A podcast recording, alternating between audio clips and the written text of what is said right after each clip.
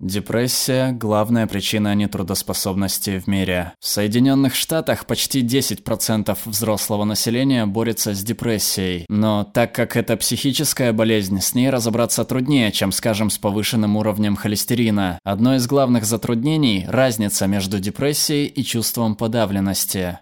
У всех время от времени бывает плохое настроение. Плохая оценка, потеря работы, ссора с кем-то, даже дождливый день могут стать причиной грустного настроения. Иногда у него вообще нет причины, оно просто появляется из ниоткуда. Потом обстоятельства меняются и чувство грусти исчезает. Клиническая депрессия – нечто совсем другое. Это заболевание, и оно не пройдет просто потому, что так хочется. Оно сохраняется на протяжении минимум двух недель и существенно влияет на способность работать, расслабляться или любить. У депрессии может быть много разных симптомов. Подавленность, потеря интереса к любимым занятиям, изменения в аппетите, ощущение бесполезности или излишней вины, сонливость или наоборот бессонница, слабое внимание, непоседливость или медлительность, упадок сил или периодические суицидальные мысли. Если у вас хотя бы пять из этих симптомов, согласно советам психиатров, вам следует пройти проверку на наличие наличие депрессии. И это не только поведенческие симптомы. Депрессия проявляется и внутри мозга. Во-первых, появляются изменения, которые можно легко увидеть с помощью рентгена, уменьшение лобных долей и объема гиппокампа. На микромасштабном уровне депрессия связана с несколькими вещами. Аномальная передача или разрушение определенных нейротрансмиттеров, особенно серотонина, норадреналина и допамина, притупление циркадных ритмов, конкретные изменения в фазе быстрого сна или во время медленно-волновых стадий сна, гормональные нарушения, такие как повышенный кортизол и дерегулирование гормонов щитовидной железы. Но нейрохирурги до сих пор не имеют целостной картины того, что является причиной депрессии. Это может быть связано со сложной взаимосвязью генов и окружающей среды, но у нас нет прибора для диагностики, который может точно предугадать, где или когда это проявится. И поскольку симптомы депрессии неосязаемы, сложно понять, что тот, с кем кажется все в порядке, на самом деле страдает. По данным Национального института психиатрии, в среднем человеку, страдающему психическим заболеванием, требуется более 10 лет, чтобы обратиться за помощью. Но есть весьма эффективные эффективные виды лечения. Лекарства и терапия дополняют друг друга, чтобы повысить количество веществ в мозге. В особых случаях электросудорожная терапия, похожая на контролируемый приступ в мозге пациента, тоже может быть эффективной. Другие действенные методы, такие как транскраниальная магнитная стимуляция, также исследуются. Если вы знаете кого-то, кто страдает депрессией, деликатно предложите ему попробовать один из этих вариантов. Вы даже можете предложить свою помощь в конкретных вопросах, например, в поиске терапевта или составлении списка вопросов, которые стоит задать врачу. Для человека в депрессии эти первые шаги могут казаться непреодолимыми. Если этот человек чувствует вину или стыд, объясните, что депрессия – это заболевание, так же как астма или диабет. Это не слабость и не черта характера, и не стоит ожидать, что она пройдет сама собой, как этого не происходит и со сломанной рукой. Если вы сами не страдали депрессией, не сравнивайте ее с моментами, когда вы были подавлены подобное. Сравнение депрессии с обычным временным чувством грусти может заставить человека чувствовать вину за страдания. Даже открытый разговор о депрессии может помочь. Например, исследования показывают, что расспрашивание о суицидальных мыслях уменьшает риск самоубийства. Открытый диалог о психических заболеваниях может помочь избавиться от стереотипов и облегчить приход к решению обратиться за помощью. А чем больше пациентов обращается за лечением, тем шире станут знания ученых о депрессии и тем эффективнее будет лечение.